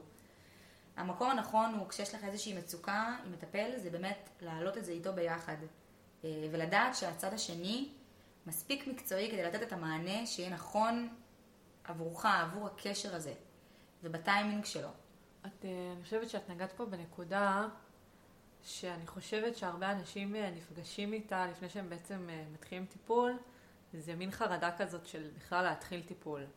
אה, אני פגשתי את זה עם עצמי, אני דיברתי על זה עם עוד חברים שלי שגם הרגישו את זה לפני טיפולים, שזה, אתה מרגיש את הצורך בטיפול, אתה, אתה, פוגש את זה, אתה פוגש את הצורך בטיפול, אתה מרגיש שאתה, שהסביבה שלך לא, לא יכולה באמת לתת לך את מה שאתה צריך לשמוע, ואתה חווה איזשהו משהו קשה בחיים, או לא בהכרח חווה משהו קשה, אלא אתה פשוט מרגיש שאתה צריך להיות מוכל על ידי אדם אובייקטיבי, ו... ואתה פוגש קיר, ולא קיר כלכלי, שזה גם יכול להיות קיר אם אין לך כסף לטיפול, אבל קיר של פחד, שאתה פוחד להתחיל את המסע הזה כי אתה לא יודע מה תפתח שם. אתה לא יודע איזה תיבת צרועות או תיבת פנדורה אתה תפתח שם, ו... וזה מפחיד להיכנס ללא לא, לא נודע, כאילו אתה לא יודע מה תפגוש שם. ואני זוכרת שזה מאוד הלחיץ אותי, זה מאוד איים עליי, ואני הרגשתי שאני צריכה טיפול, לדעתי במשך חצי שנה עד שפיזית התחלתי טיפול. שאני אומרת, אני צריכה טיפול, אני רוצה טיפול, אני צריכה טיפול, אני רוצה טיפול, אבל כל פעם פוגשת בקיר. הרי אם יש לך את הכסף, זה לא באמת קשה למצוא מישהו שיסכים לקבל אותך. ו... ופשוט תתחיל כבר באותו שבוע. זה לא משהו שאתה בדרך כלל צריך לחכות בשבילו חצי שנה כבר להתקבל. יש מטפלים בחוץ. זה משהו עם עצמך, אז אני חושבת ש, שיש מין פחד כזה שלפגוש במראה פתאום מאוד מאוד אה, ברורה של עצמך, וגם להיחשף בצורה הכי, להיות, להיות ערום מול בן אדם שאתה לא מכיר ממש, וזה ממש תחושת אה, עירום. כאילו, אם הייתי צריכה להגדיר כל תחושה שהיא, זה תחושת עירום, להיחשף ככה מול בן אדם. אתה מרגיש יותר חשוף מאשר אם באמת היית עכשיו יושב מולו בלי בגדים. כי אתה מרגיש שהוא ממש רואה אותך, את הכל, את את כל ההבעות, הרבדים שלך, את את הכל. ההבעות, את הרגשות, את התחושות, את המימיקות בפנים. את הסיפור את חיים שלך. הספר פתוח, אתה ספר פתוח אל מול דבר כזה, וזו חשיפה. וזה מפחיד. אני חושבת שהרבה אנשים באמת, אה, את מעלה נקודה מעניינת, כי הרבה אנשים מפחדים או חוששים באמת מלעשות את הצעד הזה, וצריך רגע לעשות את, ה, את ההפרדה בין אנשים שכבר זיהו עם עצמם שהם רוצים להתחיל, והם, והם, והם, והם מפחדים לעשות את הצעד הזה, והם דוחים את זה, והם מרגישים שהם לא יודעת מה, לבין אנשים שבאמת עדיין לא מבינים עם עצמם שהם, שהם צריכים. שהם צריכים. כי אתה לא יכול לדחוף בן אדם לטיפול בכוח. אה, זה לא יהיה אפקטיבי, לא, לא להנה ולא להנה. כן. אני חושבת שעצם הדחיינות של אנשים שהם מבינים שהם צריכים טיפול, אמ, הם מבינים שמשהו לא עובד שם כמו שצריך, והם מבינים שהם רוצים, אבל, יש פה אבל מאוד מאוד גדול. אני שמה רגע את הקטע הכלכלי בצד, כי, כי יש שם גם טיפולים בשירות הציבורי. אבל עצם ה- ההליכה פעם בשבוע לטיפול, הידיעה שאתה הולך עכשיו לשבת במשך שעה שלמה ו... ואתה לא יודע מה יהיה. יכול להיות שיום טיפול טוב, טיפול לא טוב, יכול להיות שתבכה היום, שתגיע לתובנות, שלא תגיע לתובנות, כאילו, הכל יכול להיות. אתה לא יודע למה אתה נכנס. אתה לא יודע למה אתה נכנס. במיוחד לא בהתחלה. במיוחד לא אם זה פעם ראשונה שאתה פוגש בכלל בדבר הזה, ומה זה טיפול. כאילו, יש פה איזשהו מאמץ נפשי מאוד מאוד מסיבי להביא את עצמך כל שבוע לרמה שאתה פותח את כל הקלפים. אמ, יש פה, צריכה להיות פה איזושהי השתדלות ו... ו, ו כל כך הרבה כאילו התייחסות לדבר הזה שאתה הולך לפתוח, כי לא כולם מוכנים לזה. לא כולם מוכנים לשמוע את הדברים האלה עכשיו. לא כולם מספיק בשלים כדי לפתוח סיפורים כאלה וכאלה, כאילו... זה באמת מאמץ ללכת כל שבוע, יש אנשים שזה באמת מאוד מאוד קשה להם, והם יודעים ש... הם יודעים שזה יהיה שווה את זה. אני יכולה להגיד עליי למשל, ש... שזה קצת אה, מצחיק, כי בתור בן אדם שמאוד אוהב לדבר ולשתף ולספר, גם לי היו פעמים שהרגשתי שהיום אין לי כוח ללכת. לא בא לי, כאילו, עבר עליי יום ארוך, עבר עליי שבוע ארוך, לא בא לי, אבל עצם הידיעה שהדר, את מתלבשת עכשיו ואת הולכת ואת תהיי שם, את משקיעה מהזמן שלך, ואני משקיעה מהזמן שלי, ומהאנרגיה ומכסף. הכל מהכל, ולא הייתה פעם אחת שיצאתי ואמרתי, וואו, אני מצטערת שבאתי היום. כאילו כן. אפילו, ההפך הוא הנכון, אני אומרת נכון. לעצמי, הדר, תודה רבה שדחקת בעצמך ודחפת בעצמך לקום ולעשות את זה. כי יש פעמים שצריך לדעת להגיד את זה לעצמך גם כשלא בא לך, והנה, זה משתלם, זה שווה, זה מניב פירות. זה כמו ללכת לעשות ספורט. זה ממש כמו ללכת לעשות ספורט. לפני, אצלי הרבה פעמים זה מעורר את אותן תחושות שאתה, נגיד, מתארגן לאימון, או מתארגן לטיפול פסיכולוגי, או לטיפול, ואתה אומר, וואי, איך אין לי כוח, fuck, איך אין לי כוח, אין לי כוח לעשות את זה, וזה... בשני המצבים זה מאמץ אדיר, אם זה מאמץ פיזי, או אם זה מאמץ נפשי. זה קשה, ואז כשאתה בזה, זה קשה, זה קשה, וזה לא תמיד קל, וזה לא תמיד זורם, וכשאתה יוצא מזה, אתה בדרך כלל לא קרה לי, שאת, לא, לא שיצאתי מאימון, ולא שיצאתי מטיפול פסיכולוגי, ואמרתי, וואי, איזה באסה שבאתי, זה לא קרה, בדרך כלל אתה יוצא מזה בתחושה הרבה יותר מרוממת, כאילו, גם אם יצאת מאוד מאוד מאוד נסער, או עצוב, או מתוסכל, זה עדיין נשאר בתחושות של טוב שפתחתי את זה. נכון. ואני חושבת שכל עוד מישהו לא חווה את זה, יהיה לו מאוד מאוד קשה להתחבר למה שאנחנו אומרות. זה, זה חיידק מדבק כזה. כן. זה מאוד קשה להתחבר לזה אם אתה לא יושב שם ומבין על בשרך שמה הייתי יכול להפסיד היום אם לא הייתי מגיע. ו... ואפילו עכשיו שנגיד, אני בדיוק סיפרתי לך ששבועיים בערך לא הייתי בטיפול, גם בגלל החגים, גם בגלל שהייתי חולה, אמ, ואני מרגישה את זה. אני מרגישה את זה כמו שעכשיו גם בגלל שהייתי חולה לא התאמנתי, ואז שפתאום התאמנתי שוב, הייתי עייפה ושחוקה, וזה זה באמת, הרגע, אני מרגישה את זה, אני מרגישה את זה שלא הייתי בטיפול שבועיים, זה, זה כאילו התנוונות כזה של ה... כמו שהתנוונות של שרירים, זה התנוונות, של משהו של הנפש, של לא פרקתי כמו שצריך עכשיו כבר שבועיים, וכמו שאמרתי, זה פוגש אותי יותר בחלומות, וזה פוגש אותי יותר בחרדה, ו... ואני באמת, אה, עם כמה שזה קשה ללכת ו... ולטפל בעצמך, אני חושבת שאם אתה מרגיש שאתה באמת במקום שאתה צריך, ואתה יכול אה, כלכלית לאפשר לעצמך טיפול, צריך לעבור את המחסום הזה, כי, כי הפחד מלקבל טיפול, רק בגלל שמה שתפתח, זה לא יפתור לך את הבעיות. לחכות בבית ש, שהדברים יפתחו לבד, בלי, בלי טיפול ובלי עזרה מקצועית. לפעמים זה לגמרי קפיצה למים עמוקים כן. שצריך לעשות. אה, זה קורה לאנשים בדרך כלל שהם מאוד מאוד אה, חייבים שליטה בחיים. ולהגיע לטיפול, לגשת לטיפול, זה ממש ללכת אל הלא נודע. נכון. זה ממש נכון. של הלא נודע, אתה לא יודע מה תפתח שם, ואתה לא יודע... יש אנשים שבכלל לא, לא, לא הכירו שהם יכולים לבכות מלדבר על משהו מסוים, לא, לא יודעים כמה זה מציף עבורם נושא מסוים. זה... אני חושבת שכשמנסים להפריד בין האנשים האלה שיודעים שהם צריכים ודוחים, אני חושבת שהדרך הכי טובה היא פשוט לקפוץ למים ו...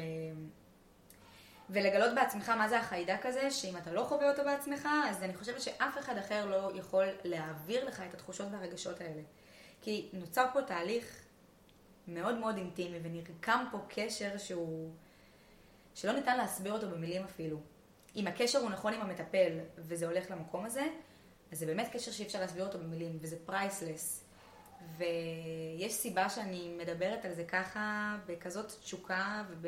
ובכאלה עיניים נוצצות, כי אני מאמינה לכל הדברים האלה, אני מאמינה שהקשר הטיפולי הזה יכול להסביר תוצאות של טיפול, אני יודעת את זה.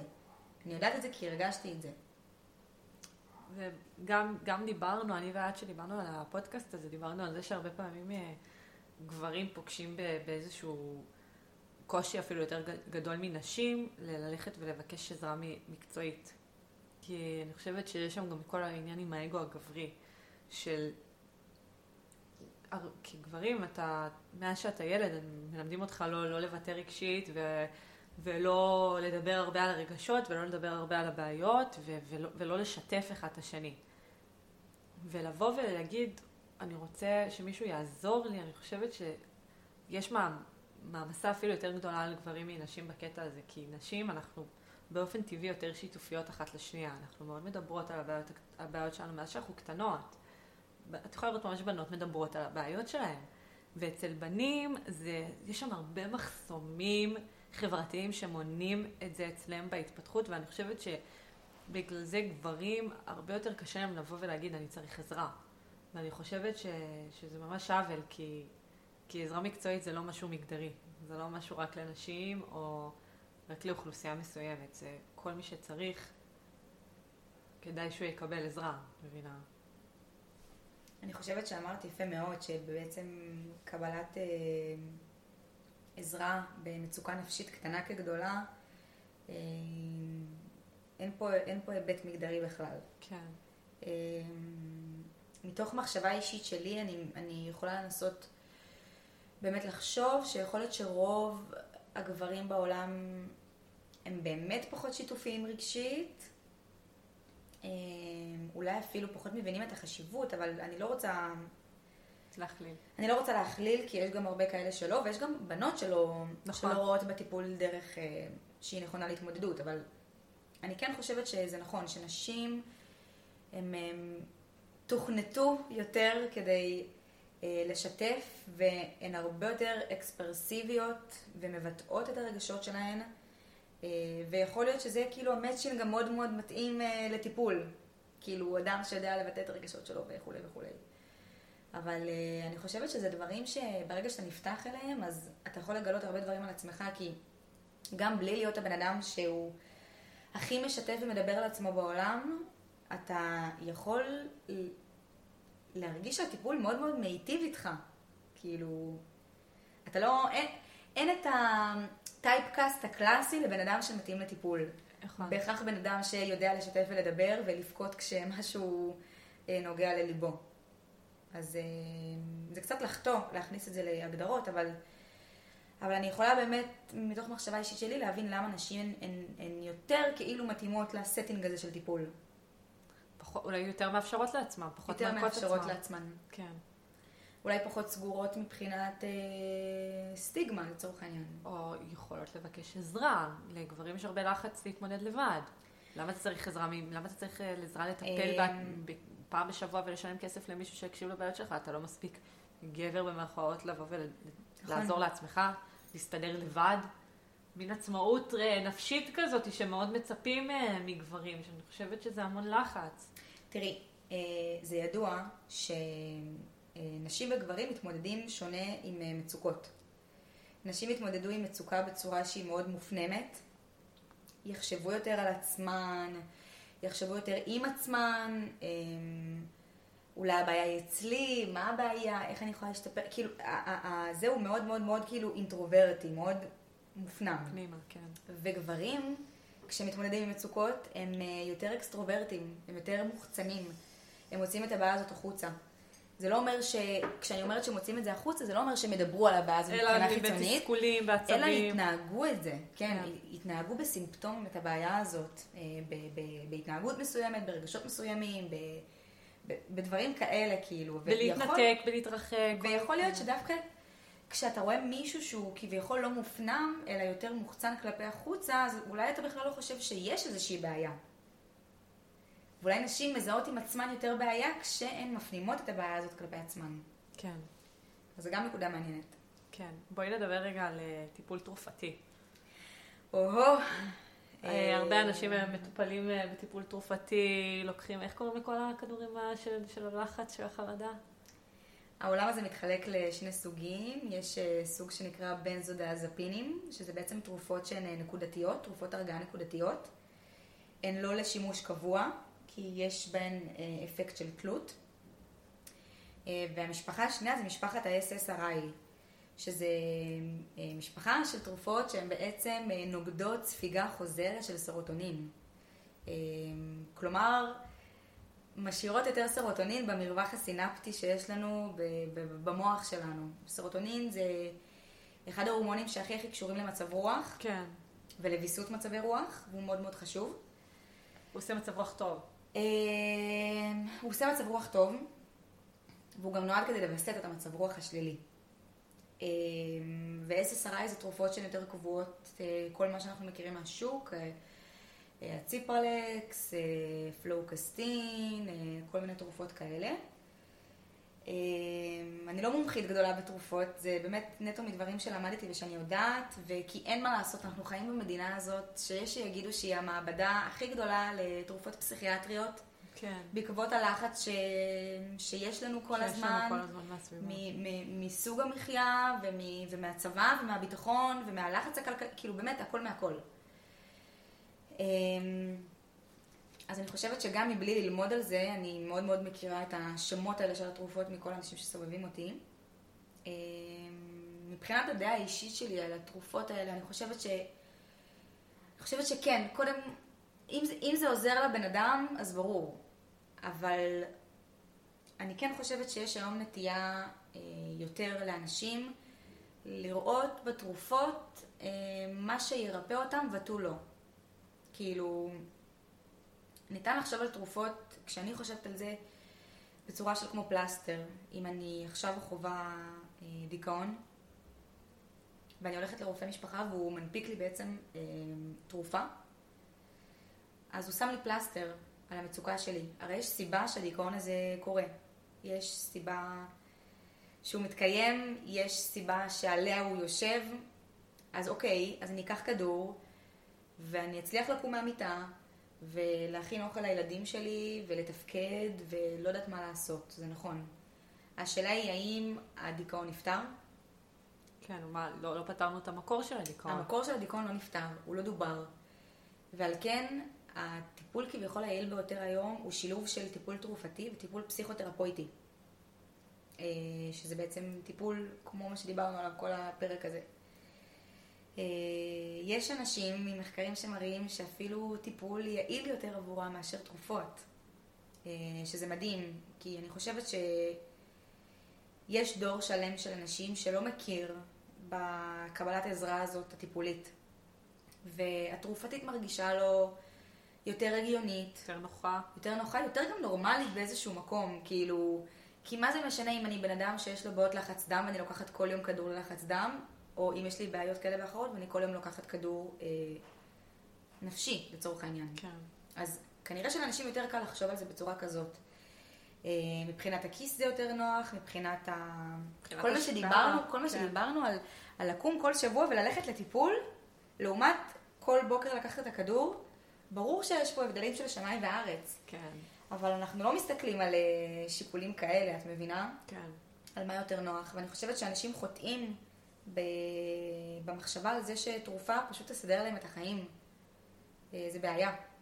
אבל אני כן חושבת שעבור אנשים מסוימים שמלכתחילה לא חווים איזושהי מצוקה או קושי והם לא מצליחים להרים את עצמם, אז, אז כן, תרופות זה כנראה יהיה המענה המיידי והראשוני, אה, שהוא חשוב מאוד מאוד מאוד. כן.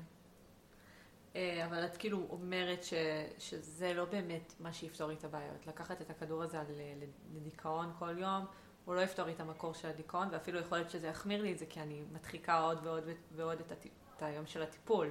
כי אני לא באמת הולכת לקבל טיפול נפשי. אני פשוט דוחה את זה, ויכול להיות שזה אפילו ייגבר ויתעצם. אז הרופא יגדיל לי את, ה, את המינון של הכדורים, זה עדיין לא את הבעיה, יכול להיות שזה אפילו יחמיר אותה. מרגיש לי שאם אני דוחה עוד את הטיפול, ואני דוחה את הקץ, אז אני רק מגדילה בעצם את הבעיה, והפלסטר הזה הוא בסוף לא באמת יתפוס את כל הפצע. נכון. כי הפצע רק יגדל ויגדל, והוא לא יגליד. כי בסופו של דבר, אה, התרופות נותנות מענה לסימפטומים. אז יכול להיות שאני אקח את התרופה ואני לא ארגיש יותר תחושות דיכאון, או שאני אקח תרופה ואני לא אחווה יותר התקפי חרדה. אבל בסופו של דבר, כאילו, אדם נפגש עם עצמו.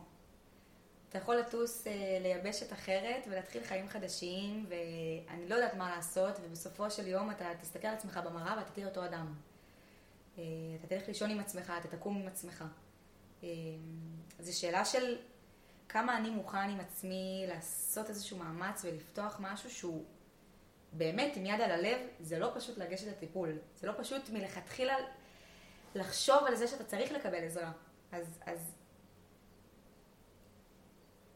כן. אני קצת כאילו חסרת מילים בקטע הזה, כי...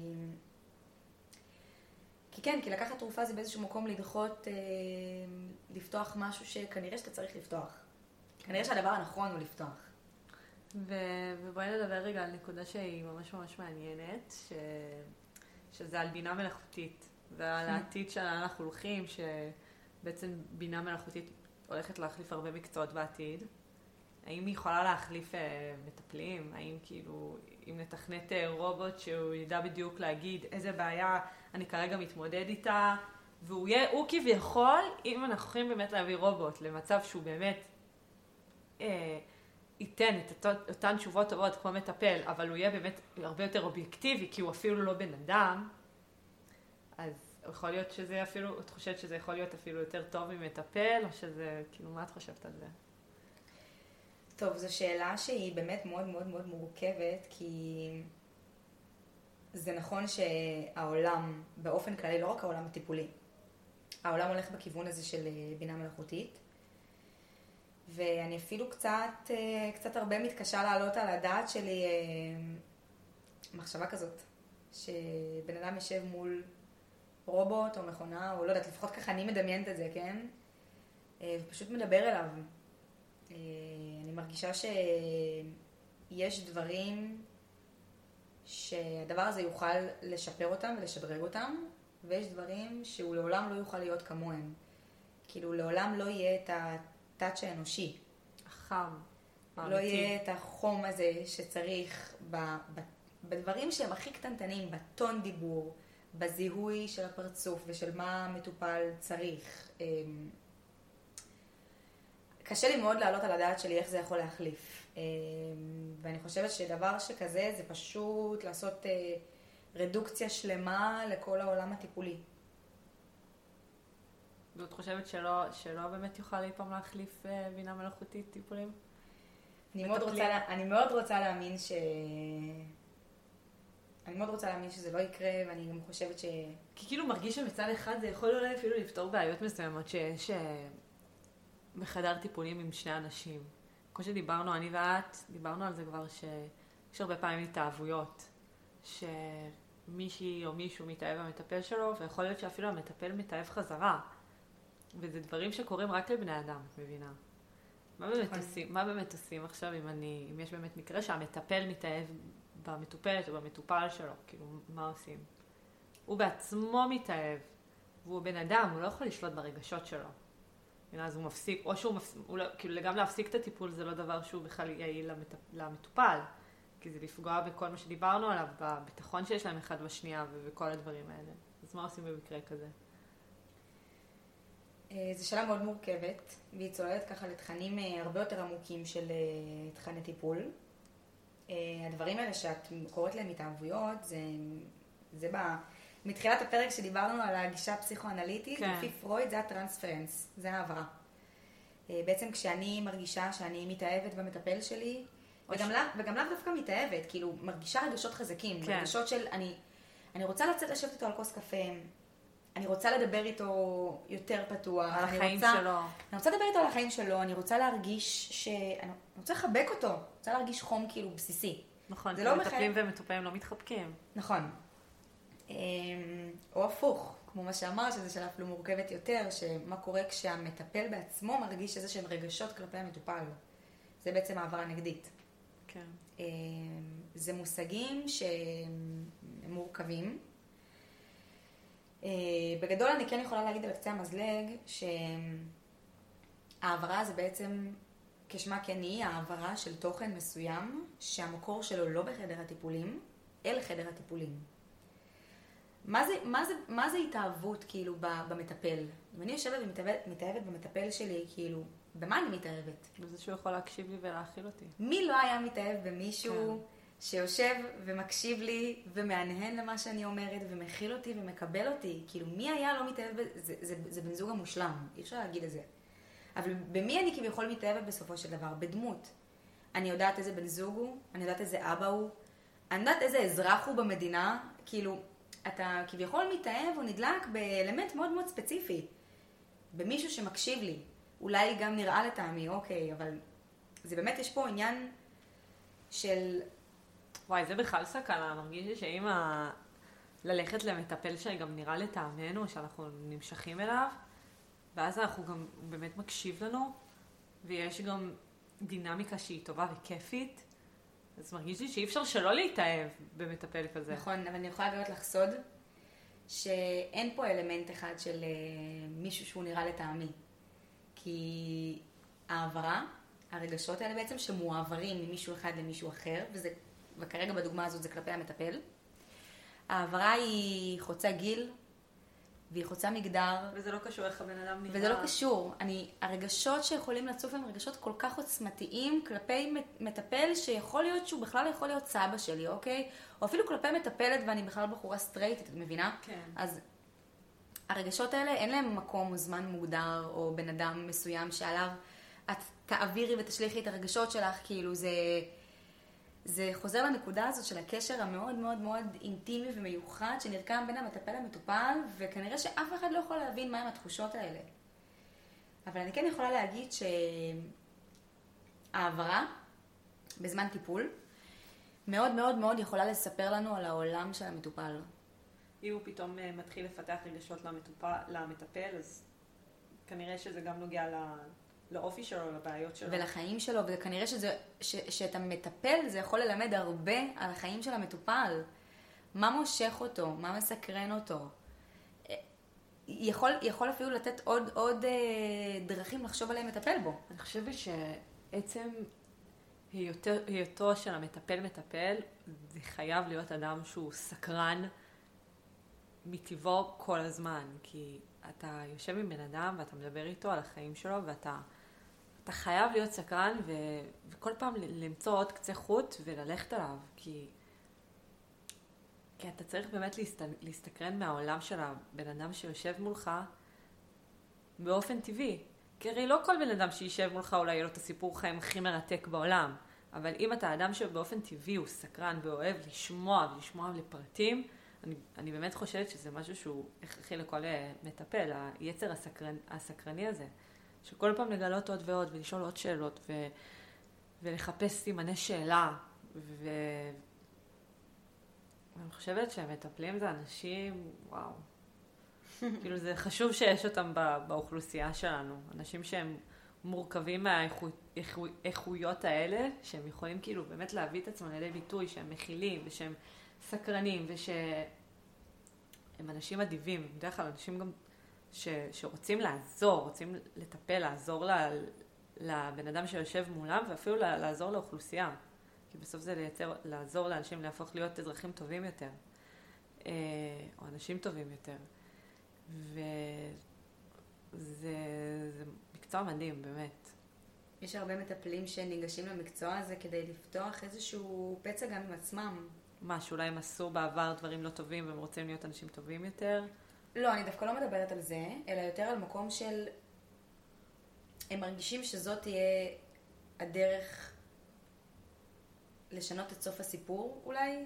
נגיד אנשים שעברו איזושהי טראומה בילדות, אה, יכולים לגשת לשני קצוות, כאילו, קצה אחד אומר, אני לא רוצה להתעסק בעולם הזה, אני אלך לעבוד אה, עם מחשבים או בתחום כזה או אחר, והקצה השני יגיד, אוקיי, מתוך הטראומה הזאת אני רוצה לצמוח. ולעזור לאחרים. אני רוצה לעזור לאחרים, אני רוצה לעזור לעצמי. מהמם. אמ, אז אני חושבת ש, שזה מדהים, כי לא סתם אומרים שכשאתה ניגש ללימודים האלה, לפני בכלל שאתה מבין אם אתה רוצה לטפל, זה בכלל, אני מדברת איתך על שאלה מאוד מאוד רחוקה. אלא רק כשאתה ניגש ללמוד את הלימודים האלה, אתה כנראה מגיע בגלל איזשהו משהו לא פתור עם עצמך. אתה כנראה רוצה קצת יותר להחכים בשביל עצמך, אתה קצת יותר רוצה להבין את עצמך ואת העולם. זה יצר הסקרני הזה. כן, ממש. זהו, אני חושבת שנגענו בכל הנקודות. יש משהו שתרצי להגיד למאזינים ככה? אמ, אני אשמח לסיים ולהגיד אה, שכל אחד ואחד שיושב ומקשיב לפודקאסט הזה, לפרק הזה, אה, קודם כל אני רוצה להודות לו. ואני רוצה לומר שיש איזשהו קטע ממאמר שאני מאוד מאוד אוהבת, שלמאמר קוראים אה, היזכרות, חזרה ועיבוד של פרויד. שהוא מדבר על זה שלגשת לטיפול זו בעצם הרעה הכרחית במצב, אה, אבל זה חולף. כאילו, כאילו שללכת לטיפול אני כבר עושה רע יותר לעצמי. לא. להפך, זאת הרעה שחולפת, כאילו, כי לא ניתן להרוג את האויב כשהוא נהדר, והוא לא לידי. כלומר, כשאנחנו רוצים לטפל במשהו, אנחנו חייבים להיות במגע ישיר איתו. אנחנו יודעים ש... זה יכול להיות מאוד מאוד קשה לקום ולגשת לטיפול, ושתהיה הרעה. נו כן, זה מה שאני אומרת, שאוטומטית כשאתה הולך לטיפול, אתה אוטומטית כאילו מכניס את עצמך למצב קצת יותר רע מאשר אם לא היית הולך לטיפול. יכול להיות. צריך להתמודד עם השדים אבל, האלה. אבל, אבל זה בדיוק הנקודה, שהשדים האלה לעולם לא יוכלו להיפטר אם לא תהיה במגע לא איתם. אם לא תיגש אליהם, כן. אם לא תהיה במגע איתם, ו... נכון, זה ממש כדי, נכון. כדי להיפטר ממשהו, כדי להשליך מאיתנו משהו, כדי להיפטר ממצוקה, חייב להסתכל לאוהב בעיניים לגמרי, ואני חושבת שלאף אחד לא מגיע לחיות את החיים האלה או להעביר את החיים האלה כשהוא מרגיש איזושהי מצוקה, כי הרבה מאוד דברים הם פתירים, וגם אם הם לא פתירים, אז אנחנו יכולים לקבל כלים שיעזרו לנו לחיות את החיים בצורה טובה יותר. לא מגיע לאף אחד לחיות בצורה שלא מיטיבה עם עצמו. כן. וזהו, תודה רבה לך. את בחורה חדה, כמו שאמרתי בהתחלה, ועכשיו אה, כל המאזינים יסכימו איתי. את, יש לך צורה עם אה, מילים שהיא מאוד מדויקת. את מאוד מעבירה את עצמך ב... שאני תמיד שמה לב לזה, כמה מילים בן אדם צריך כדי להגיע לפואנטה, וככל שהמילים מצטמצמות כדי להגיע לפואנטה נכונה, ככה הבן אדם באמת יודע לדבר יותר נכון ובצורה יותר מדויקת. אם בן אדם עכשיו נכנס למיליון אלפים מילים כדי להגיע לפואנטה שהוא יכול להגיע אליה עם עשר מילים, אני חושבת שיש אינטליגנציה מאוד מאוד גדולה בלהגיע לפואנטה בעשר מילים. ואני חושבת שממש אפשר, כאילו, להקשיב לך זה ממש כמו מנגינה, את ממש מדברת בצורה שהיא מאוד נעימה ו...